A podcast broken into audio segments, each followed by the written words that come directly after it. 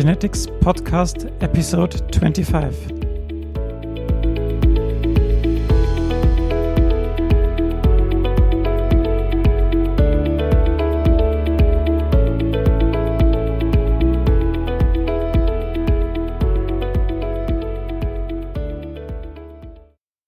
Welcome to the 25th episode of the Epigenetics Podcast.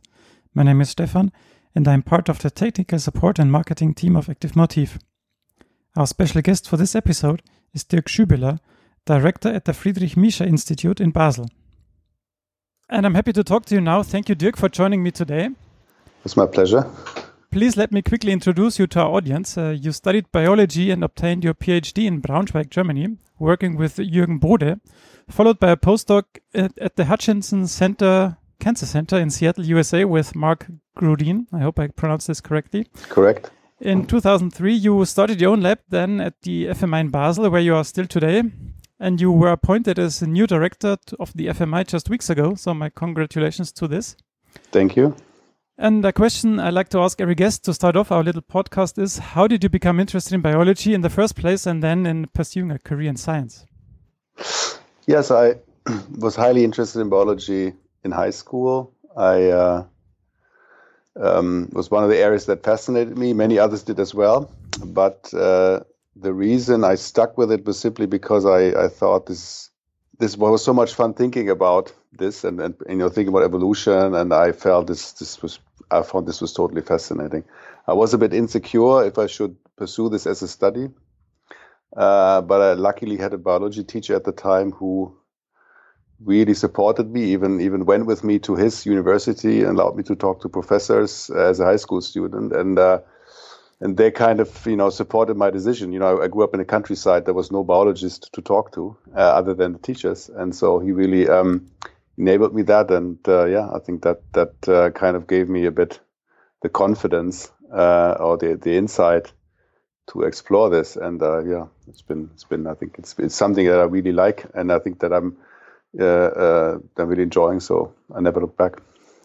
And now you, as, a, as the new uh, appointed FMI director, what do you want to focus on in the coming years to move the FMI forward? Yeah, the FMI has been is doing extremely strong in its science, right? So the the uh, we have very strong neurobiology, very strong epigenetic gene regulation, and uh, quantitative biology, where we look at complex systems. And uh, there will not be much expansion of the institute. There will, of course, be occasional hires, but there's no plan to to reshape the directions. The science is going extremely strong, and you know it's all about making sure that it can flourish as it's doing now. So. So more maintenance than expansion. Well, no, it's I wouldn't call that maintenance, but I think it's not. It's just simply also in the terms of uh, turnover of of uh, group leaders. It's not like we will be able to to uh, re you know repopulate the institute and and, and I think these these areas are all very strong and they're very have been put in place with a lot of foresight. So there's no uh, urgency but of course keeping you know keeping the institute at the level it is is is a is a challenging task. And and so it will be exciting no matter what. Yeah. Coming to your science uh, one of your focus areas is uh, of your work is dna methylation and in a 2005 Nature Genetics paper, you did chromosome wide and promoter specific analysis to identify sites of differential DNA methylation in normal and transformed human cells. That's just reading the title of the paper. so, which difference did you find there? Yeah, so this is was a very important paper for my lab, right? This is this is our first kind of uh, uh, done by you know I was super lucky to have immediately a very good postdoc. Michael Weber is now professor in Strasbourg. And uh, so we basically uh, wanted to look is where is DNA methylation in the genome? And back then there weren't, weren't really good ways to look at this at the level of the genome. And, and so we came up with the idea of using an antibody to pull down methylated DNA and then to use microarrays to look at the distribution. And then uh, we saw that basically how, how many CPG islands these are promoters that are very CPG, which are methylated and they're more methylated in cancerous cells. And we could, for the first time, look at this at the level of the genome. This was compared to nowadays next gen sequencing, still uh, not so high resolution, but you know we looked at, at the entire genome, looking at, at certain using certain microarrays. And what we found indeed was that there are major aberrations in cancerous cells where methylation is uh, sitting, and we still really don't know yet to get to this point uh, what is causing this and how much effect does it has on, on, on does it have on, on cellular regulation. So the method you used was uh, MEDIP, right? Or was it yes. immunoprecipitation with uh, yeah using an antibody against? Exactly, yeah, exactly, and and and, and um, there were other other approaches at the time using uh, uh MBD domains, so domains of proteins that bind methylated DNA.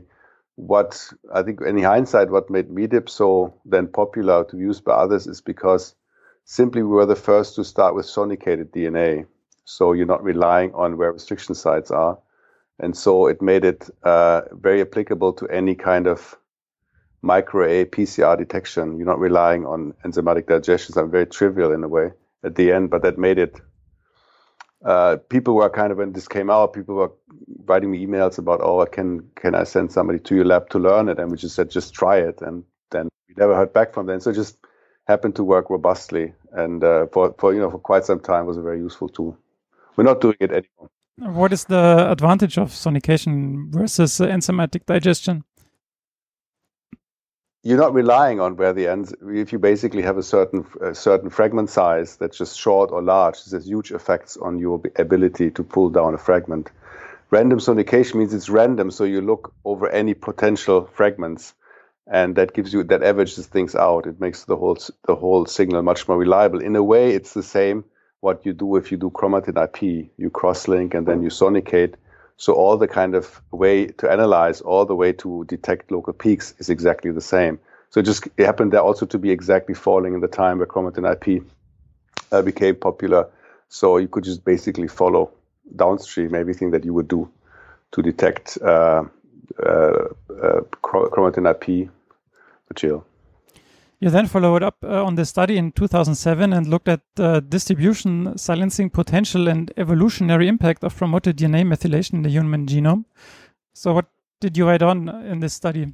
To yeah, so this was again headed by Michael Weber, and and so this was a follow up now with uh, genomic tools becoming better. We were able to look at at more promoters, more diverse promoter sequences, and uh, um, and then also related where methylation is with, with histone marks. And then we noticed that all unmethylated CPG islands have uh, active histone modifications. This is something unique to to mammals, in in, in insects, in, in in all organisms that don't have the methylation. Uh, this mark is only at at active genes. It sits also in, in our genomes at unmethylated CPG islands. And the other thing that we did, we teamed up uh, with Svante Pääbo's lab uh, and compared basically methylation with germline mutations between um, uh, great apes and, and human. And so, and then we could see that basically the mutation rate, as predicted, uh, is the highest at, at methylated cytosines because they have a high tendency to to uh, uh, undergo a C2T transition, and so we could we could show we could show this prediction experimentally by looking at at methylation in sperm. That's that's uh, very interesting. Um, but so the nature of so those CPG islands is be methylated or unmethylated. What what is the default? Is it uh, to be unmethylated in the first place, and then based on the regulation get methylated? So CPG islands were first discovered by uh, Adrian Bird, uh, and um, as, as being unusual, being CPG rich and being unmethylated, and uh, so this is their feature. They are they tend to be promoters. Two thirds of our promoters in our genomes are these CPG islands. And they are CPG rich not because they gain CPGs, because the rest of the genome has lost it over time because the rest of the genome is methylated and it's also methylated in the germline. It has this high uh, rate of, of deamination. So the genome loses CPGs, but not its CPG islands. So now we look at our genome, and then now we see there there are they there are these places of a lot of CPGs, but they just actually only have the expected amount of CPGs. Now they are unique. They're very important because two thirds of our promoters are CPG islands, and since many of those islands are genes that are highly active, probably 80% of RNA polymerase initiation in our genome occurs at these islands. So, um, but in part they are product of the rest of our genome being methylated. So the genome didn't start out that way. Uh, um, and uh, that's a very interesting question, which we don't really can really answer. Once uh, um, uh, vertebrates at some point evolutionary started to methylate their entire genome, immediately the promoters would have to be unmethylated to be still active because methylation is repressive. But we don't have any evolutionary leftover of this situation. This must have been at some point. Uh, and now what we see is the result of these islands. And um, they're fascinating. We still work quite a bit on them because as promoters, they have not been studied so clearly because they, a lot of promoter studies initially were done in yeast, in Drosophila, uh, or in vitro biochemistry. Not much has been done with islands, even though they are for us highly relevant, but they don't behave that well in vitro. Uh, so there haven't been, there's not much underpinning there. And it's been kind of overlooked a bit because in gene regulation in the last 25 years, the focus was much more on developmental specific gene regulation. And that mostly happens at non CPG island promoters. So they're a bit, despite their relevance, they've been not studied so much. So we're trying to bit now to learn a bit more. Can we gain some insights about how do how which which transcription factors bind to them, all these kind of things. Yeah, we'll come to the transcription factor things a little bit later. But first, uh, I wanted to focus on because on, on the things that you also uh, looked at. Yeah, proteins that bind and to and modulate DNA methylation, right? So in, in the first publication in Cell in 2013, you looked at the MBD protein family. So what did you learn there? Yeah, so that's uh, that's been a study by, headed by Tuncay Baubec, who's now uh, professor in Zurich, and what Tuncay was interested in is is really looking at you know, ultimately we're interested in what's the flow of information in gene regulation, right? So and ultimately it's of course DNA sequence, its epigenetic state, and then that leads to binding of or not binding of certain proteins. And so and so uh, we were eager to look at, and it's in the past, it's been very difficult to do this for many proteins because one needed antibodies that work. And so and what Tuncay established is basically an approach where we highly where he highly controlled expressed several proteins and would tag them, use biotinylation to pull them out, and then bio could look at families of proteins. And so what he managed then to look at the entire MBD family again, as CpG first identified by Adrian's lab. And so what he could show, also looking at mutants, is that that um, indeed MBDs bind methylated CpG, but only the ones that are functional but that, for, for example, certain MBD family members don't bind methylated CpGs if they are part of a different complex. So then also binding is, is, is context specific, and then he could use mutants that distinguish binding from being in that complex, uh, looking at MBD2 as being part of the NuRD complex. So this is kind of the stuff that we like because now we can we can look more comprehensively even at at families of binding proteins and ask are they all the same or are there differences? And this is something, of course, one cannot explore really with genetics. What is then the function of those MBD proteins when they bind to to those methylated DNA regions? Yeah, so it's clearly it's clearly what's guiding them where to bind. So and it's clear that's true also for the most prominent member MECP2, uh, which uh, uh, also Adrian identified, and it's the causal gene for for Rett syndrome. Um, um, it's you know the, it's expected that where they then bind, they cause repression um, there's basically two ways how methylation can repress transcription, or two models. One is they're not, it's not mutually exclusive. One is that indeed uh, MBD domain proteins bind methylated CpGs, and that, that's why how methylation leads to repression. The second model is it's a direct effect, methylation of a CpG that's part of a more complex motif of a transcription factor, uh, blocks binding of the transcription factor. It's called direct repression. Of course, these two models are not mutually exclusive, and at this point, we really don't know well how much each of these contributes. Uh, this is also why we're so keenly interested in learning more about transcription factors that are methylation sensitive, because that, of course, is probably a combination of both. So, how many how many CPGs are necessary for MBD to bind? Is it just one, or is it like ten? it's it does only bind one at a time, but of course, like any DNA recognition, if there are more more uh, binding sites in the vicinity, the local concentration will go up. Okay. Also, for a transcription factor, to increase binding is to put another site adjacent to it. So basically, so molecularly, you have higher local concentration and the thing just hops from one to the other. So clearly, more higher local density will, will increase binding and probably in a nonlinear way. Later, you also looked at the role of DNMT3B, so the enzyme that puts the methylation on the DNA in those processes and uh, regulation. And this was also published in Nature in 15, 2015. And I think it was also done by Tuncay, if I'm Wait, not mistaken. That, um, that's right. Yeah. What did you find there about the role of uh, DNMT3B or the other DNMTs in DNA methylation? Yeah. So again, Tuncay used applied the approach he developed. Now looking at um, DNMT3 proteins, and the idea was to look at where do they bind in the genome. But of course, um, which told which told us that you know they tend to bind uh, where there's a lot of methylation. That kind of makes sense because this is where they're active. But Tuncay could also show expressing these cells, uh, these these proteins in cells that don't have DNA methylation. So where there we can monitor not only binding but also what methylations they set. That indeed this binding leads to activity because binding is one thing, activity is something else.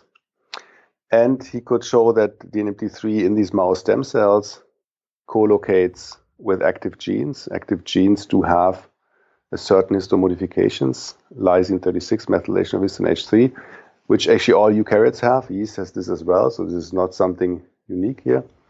And uh, and he could show that indeed this uh, um, this this characteristics recruits DNMT3B, and that also then increases uh, uh DNA methylation.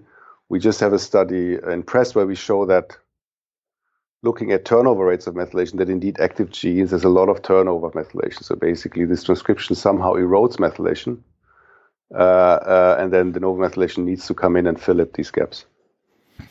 So yeah, um, so methylation may, may lead to histone marks being put there, but also histone marks lead to methylation be be written there. Yes. yeah. So it's like circling around all those regulation uh, pathways. Yeah, but this is exactly what these chromatin pathways are, right? Yeah. They are, uh, um, and and uh, genic methylation is actually very still very enigmatic. So all the organisms that don't methylate their entire genome, but parts of their genome, which is true for plants, fungi, those insects that do methylate their genome, they all have in common that they methylate their genes, their active genes. This is the most canonical pattern of methylation we all observe throughout uh, all uh, trees of life. But we still we don't know what is it what is what is good for. Now that would have been my next question. Is it for stability or is it for shutting it down then so that uh, transcription doesn't go out of hand? Yeah, so in my view, it's not clear yet because there's evidence for different scenarios. But the most now, one thing is to be clear: this methylating your your genes comes at a price because remember we said methylation leads to higher mutations. So the last thing you would want to have higher mutation rate is your genes. So somehow this there must be very good reasons or very good selective pressure to have this methylation. And the my interpretation is that it's it's involved, particular because active genes also sites of insertions for repetitive elements, retrovirus, etc. It probably is part of the machinery that keeps these immediately whatever comes in there gets methylated and is basically quiet. We have our genomes have super large introns. Apparently, it doesn't really matter as much about what kind of junk we accumulate in these introns, as long as we splice them out. And this can only work with a machinery that somehow makes sure whatever jumps in there is not active, does not interfere with splicing. But again, this is kind of my interpretation. But it's mm. to be really frank, it's not so clear. Mm. Lysine 36 methylation, so this histone mark, that is required, and we know this well from yeast, to again help reclosing chromatin after passage of the polymerase. So if you interfere with this in yeast, one starts to see cryptic initiation in these genic regions. We think the same is happening in high eukaryotes, much harder to see because RNA degradation is so much more efficient in these organisms. In yeast, this stuff can accumulate, so it's easier for us to see. So I had the impression that there is DNMT3, which is the uh, de novo methylase, and there is DNMT1, which uh, just um, keeps the methylation after DNA replication. So, but now you said when there is DNA methylation, then more DNMT3 comes in. So is it also a hybrid function there of DNMT3? So that is, you know, so the again, this is why this is this this paper that we have in press where we're trying to get the question how much turnover is there in DNA methylation? Because if we look at steady state, we say, oh, this cytosine is methylated on average 95% of the time, but that doesn't tell us how much this is turning over.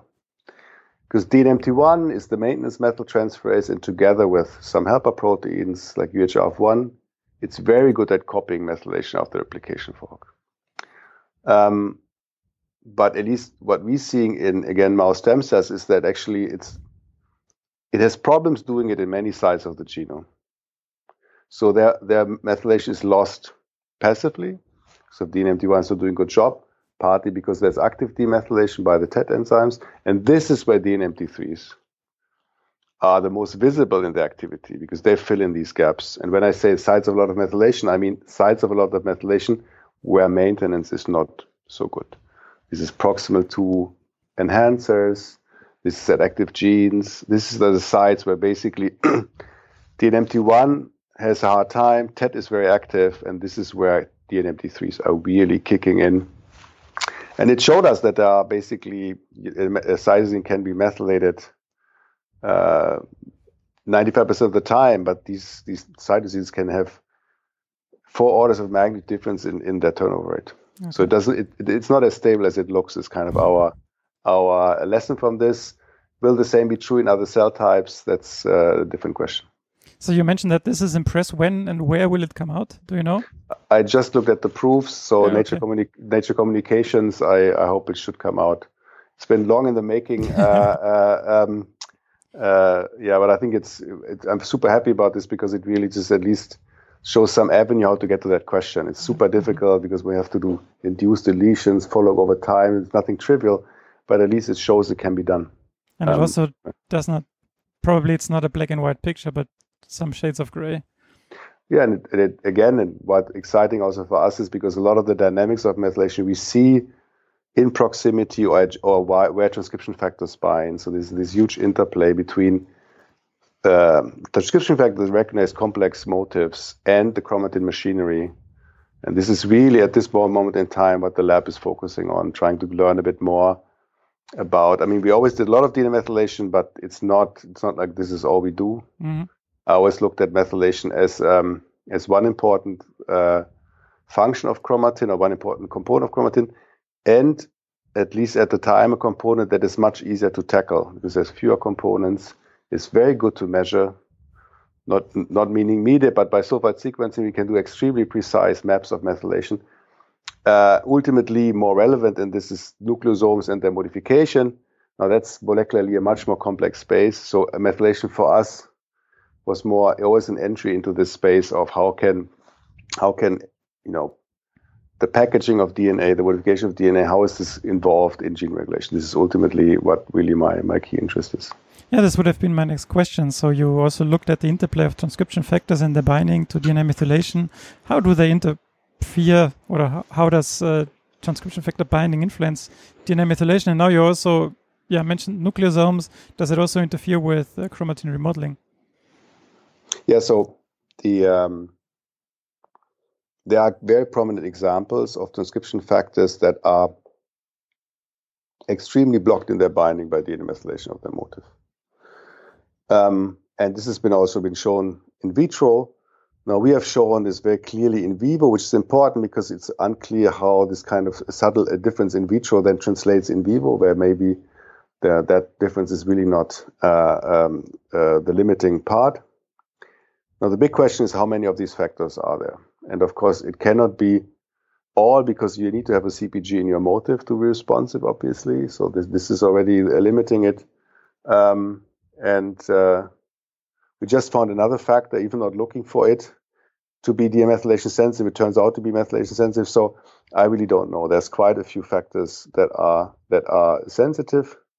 We also yet don't know if that's really an acquired feature, or maybe this is what they were used to be doing in genomes without methylation, just happen to be not compatible. Since regulatory regions are unmethylated when they're active, it's probably useful. It keeps them away from the junk. Um, so uh, yeah, but again, since we really lack a com comprehensive understanding about chromatin sensitivity of soft transcription factors to methylation to uh, to nucleosomes. It's very hard for us to comprehend right now. In vitro, there's a lot of differences. Jussi Taipale has done a very nice story uh, work looking at in vitro, and there's a lot of difference in affinities relative to methylation. The big question always is how much does it translate in vivo into into binding versus non-binding. You also looked at the DNA sequence um, and what kind of influence this has on DNA methylation and also factor that bind to the DNA methylation. How does the underlying DNA sequence influence those processes? Yeah, so these CPG islands look magical, right? The CPG rich and they're unmethylated. And then who's some system, then cellular system needs to decide what is an island, what's not an island, right? So, and then, so we tried uh, uh, first Arno Krebs in the lab, then then uh, um, then later Philip Yem and others, um, trying to understand. So, does it? Is all you need is CPGs? You do put a low, high concentration of CPGs, and the cell then thinks, "Oh, this must be an island," and treats it right, and in a sense of keeping it unmethylated, uh, getting giving it these these uh, chromatin marks like H3K4, and this turns out to be the case. So there's no, uh, there's no, it doesn't, it doesn't seem to be a complex rules basically, basically, if you're CPG rich, uh, then you know the system assumes you're an island, and there's probably some integration of uh, of, of unmethylated CPGs because there are counterparts. Uh, when we just discussed uh, MBD proteins that bind methylated CPGs, there are also proteins, CXXC domain proteins that only bind the unmethylated CPG. So probably this is the yin and yang that also then translates into differential readout of uh, these differentially methylated cytosines. So the genomic context does not really play a role. It's just the local concentration of the CPGs that would then lead to this effect. I'm sure there's some gradual effect of the environment, but I mean, we, but the way we did it and the way we, we do these things tend to be go into one genomic locus and then iterate a lot of sequence variations and then we learn these dependencies. And it might mean that at a different locus it's you have to be cg richer or not. But we have not surveyed the genome mm-hmm. in a sense of asking how much is the environment. It's it's uh, uh, it's an interesting question but the the, the potential combinatoric there is just impossible yeah, it's, it's, it's hard to, to, to account for. So we like then to be do it surgically at one locus. There is a risk that what we see is a bit locus specific but at least it's real uh, um, ideally, one might want to do screen more sites, but it becomes easy, it becomes very soon endless. Yeah. Neighborhoods, there's very different neighborhoods. I mean, we like this euchromatin, heterochromatin idea, but it's the same as we say. If you go in a city, there's a lot of bright and less bright places, and there's very, very differences. So, uh, um, yeah, it's just uh, it's uh, it's a the genome is a vast place. So, yeah. so you have mentioned a lot of people that have worked in your lab. So, and they have gone and pursued a very successful career. It's like Oliver Bell now is group leader at the IMB IMB in Vienna. Tunçay Baubec is assistant professor at the University of Zurich. Tim Roloff is a lab head at Idorsia Pharmaceuticals, uh, just to name a few of them. What is your secret to yeah, your success as a mentor? well, no, I mean, I've been super lucky having very, very good people from, from the beginning. Oli Bell was my first grad student. Michael Weber was my first postdoc. And, and, um, this is clearly one. Um, it's one benefit from being at a very well recognized place like FMI, because even if you start, there's already some some form of traffic to the place. People apply to a PhD program. When Oliver Bell, when I interviewed Oliver Bell, he didn't know I existed. I wasn't on the website. Um, and but you have a chance to recruit such people, and this causes huge advantage. So I would not I would not call this a mentoring you know, I don't know what, how, I think these people are really, really excellent. It's more important, and it's the beauty in academic science, right? If these people are successful, which is great, it also means you will get continuously candidates because people look carefully for that. So, uh, um, yeah, I think I've just been super lucky and I'm paying a lot of attention to hiring and, uh, I'm, you know, let's hope I continue to be so lucky getting this kind of talent in the lab and, and, uh, yeah. Fingers crossed. So to finish off this interview, I have two more rather general questions. The first one, uh, did you at one point of your career face a situation where you reached a dead end or did not know how to proceed to unravel the questions you wanted to answer? I think we do this all the time somehow, right? It's a, not to a point of despair, but of course we have discontinued uh, uh, um, discontinuous discontinued things uh, because they didn't turn out to be so fruitful. I mean, my lab always was diverse. We worked initially also on replication timing, on other things. We used Drosophila as a model. Uh, methylation had um, maybe there was a bit of a bit, bit more positive feedback. It was self-perpetuating, but um, clearly we stopped at some point working on polycomb because we didn't feel that we could we could get to this kind of functional questions that we were asking with DNA methylation. Um, yeah, but I think this idea of, this notion of can we move forward, uh, one has this all the time. Of course, nowadays is super exciting in biology, right? Because technology has advanced to an amazing speed, so there's no limit anymore. We can say, oh, well, we want to know if that these four proteins do something. Oh, let's CRISPR them out. I mean, an unimaginable experiment, right? um, and the with genetic screens, with uh, genomics being a PCR. I mean, when I started out, we didn't know where to get microarrays. Who would have microarrays of genomic? They would would we have to spot them ourselves?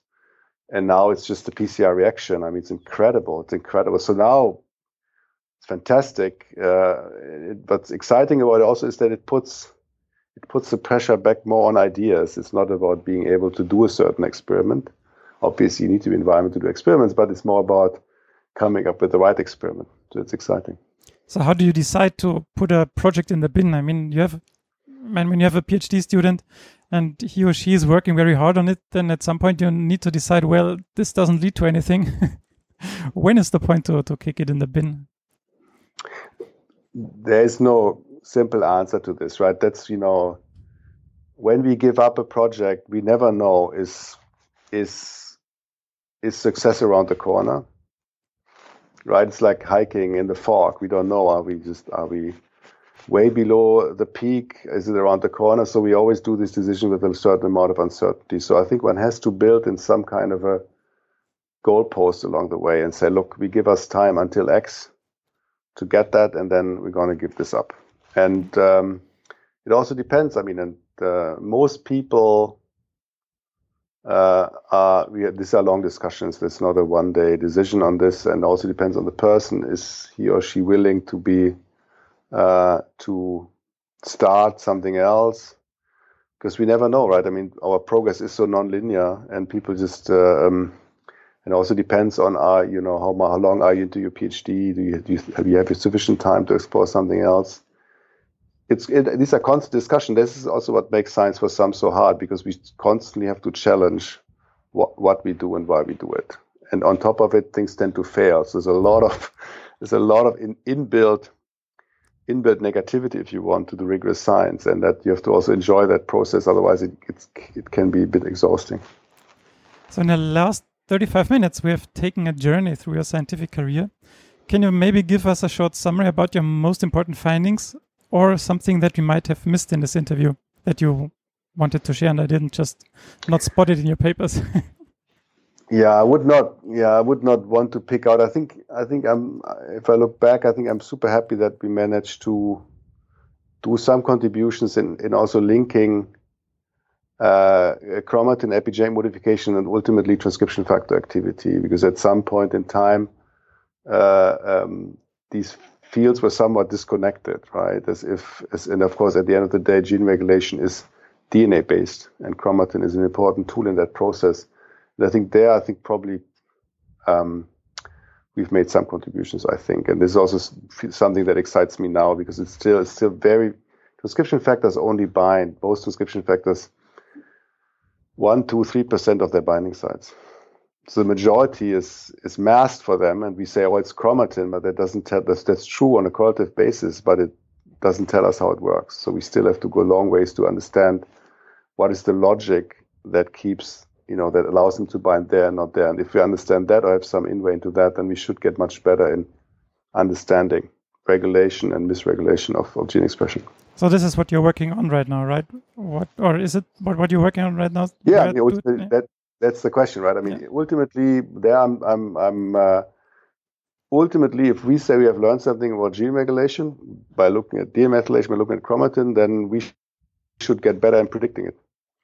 If we don't get better in predicting where TFs bind, then we, it's hard to claim that we have learned something. And we're far away from this. I think that's a good uh, point to end this interview. Thank you, Dirk, for your time and being available for this interview. Thank you. My pleasure. This was the 25th episode of the Epigenetics podcast. Thanks for listening. I hope you enjoyed it. Please rate, review, subscribe our podcast so you never miss an episode. We are happy to receive your feedback on Twitter, Facebook, or LinkedIn. We will read all your reviews and comments and give you a shout out on the future episode. If you have any further questions, you can also reach me at podcast at activemotif.com. For more great epigenetics content, check out the Active Motif blog Motifvations at activemotif.com slash blog. Thanks for listening and stay tuned.